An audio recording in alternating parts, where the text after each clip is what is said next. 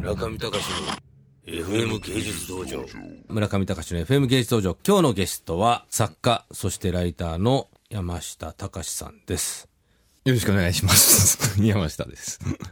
山下さんをなぜ今回お呼びしたかと言いますと、はい。えーご縁はですね、あの、前にこの番組で出ていただいた、センコロールというアニメーション、もしくはあの、新海誠監督を発掘したプロデューサーとして有名な、アニメプロデューサーの竹内弘明さんにゲストで出ていただきました。後に、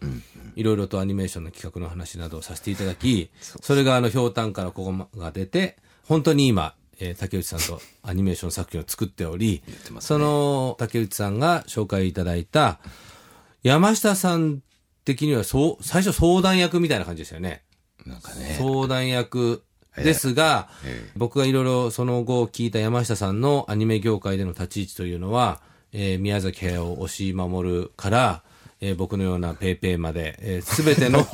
あのー渡って、そのアニメ業界にえー横断しつつですね、加えて、ライトノベルの貴公子として、ずっと君臨しつつ、それで今は純文学、純文学？いや一般一般エンターテイメント。一般エンターテインメントの書籍を書くような形で、まあいろいろ本当に文化を横断している作家さんという。なんかねダメなブローカーみたいな感じですね。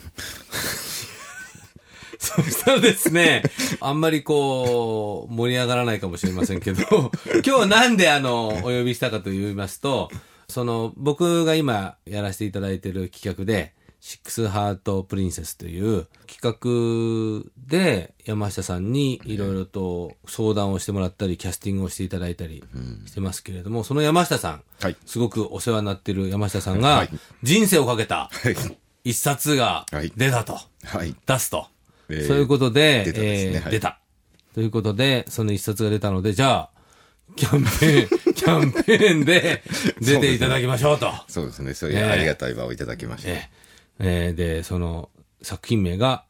どうぞえー、神歌と言います。徳間書店から発売されています。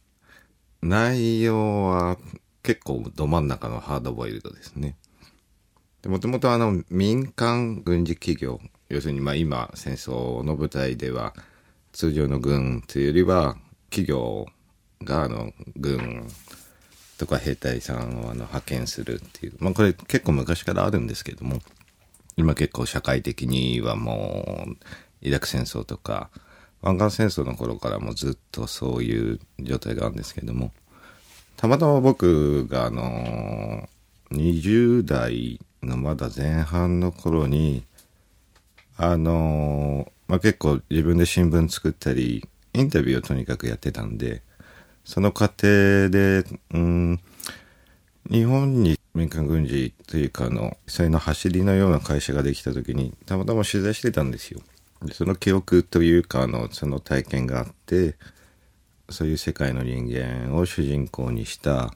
本が書きたいなっていうのはずっと思ってたんですけどもえ、日本にあるんですかそういう企業が？全部がそうと言わないんですけど基本今言われているその民間軍事請負企業というのは僕が知っているものだとあのものすごく大きな、えー、と保険会社がありますね。世界でものすごく大きな。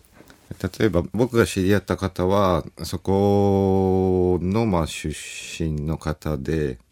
まあ保険会社ってあそこまで大きくなるとあの戦争保険とかあるんですね。あるいはあの、えー国にかけるあの災害に関する保険とかっていうような、まあ、ものすごい大規模な保険ですよね。そこに対して80年代から90年代にかけて、ま、日本の企業だけじゃないんですけれども世界の企業があの海外にどんどん出ていった時期に南米とかまあアジアですね。でそういう地域でまあ反政府ゲリラとかあるいは南米で言えば麻薬組織のカルテルとかっていうのに結構その現地の企業の人間が襲われる誘拐されるっていう時期が結構多かったんですね。日本で言えば、えっと、確か若おじさん事件って結構記憶に残っている三井物産か何かの確か社員の方が誘拐されて救出されたって事件ですけどもそういう時期に、その業界の中で誘拐保険っていうのができて、で、ただ、これ、誘拐保険っていうのができて、同時に、それは、身代金とかの犯人に対する対応だけじゃなく、場合によっては救出までも請け負うと。イギリスとかだと、軍を退役した軍人さんとか、あるいは、えっと、世界でもまあ名だたる特殊部隊の SAS って指すっていうのの、あの、退役軍人の方とか、まあ言ってみればだから本当に戦争とか戦闘の超プロフェッショナルですよね。で、実はあのこれはあの、グループ会社ではあるけども、別会社で、日本で言えばセキュリティ会社なんですよ。ああいう感じの会社ではあるんだけど、やってることは、あの、世界中でそういう、なんていうのかな、企業のセキュリティを守る。ただ、世界中になると、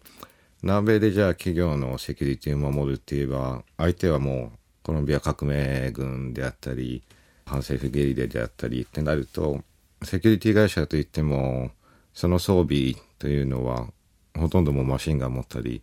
あるいは戦車、場合によっては独自の衛星を持っていたり、っていう状態ですから、そういう人間が生きている、まあ、言ってみれば、まあ、ハードボイルドって言っても、あの、刑事であったり、あるいはね、昔船乗りでなんかして、で、ようやく日本に帰ってきた男とか結構いろいろパターンって出尽くしちゃってるんで、でじゃあハードボイルドで成立するすごいこうインパクトのある現代的なキャラクターっていうのが何かなって考えた時にまあ僕たまたまそういう話っていうのをその20代の頃に日本でそのセキュリティ会社を立ち上げた方の話聞いててすごくインパクトに残ってたんで結構ああ意外に民間軍事請負企業って言ってもみんなねそういう裏側の成立の歴史とか知らないで今まあニュースとかで出ているなんとなく民間の会社が戦争をビジネスとして出るような時代になったっていう認識しかないんでもう少し詳しくやってみたら意外にインパクトのある作品になるんじゃないのかなっていうのはかけとしてはありましたよね。うん。中見隆の FM 芸術道場。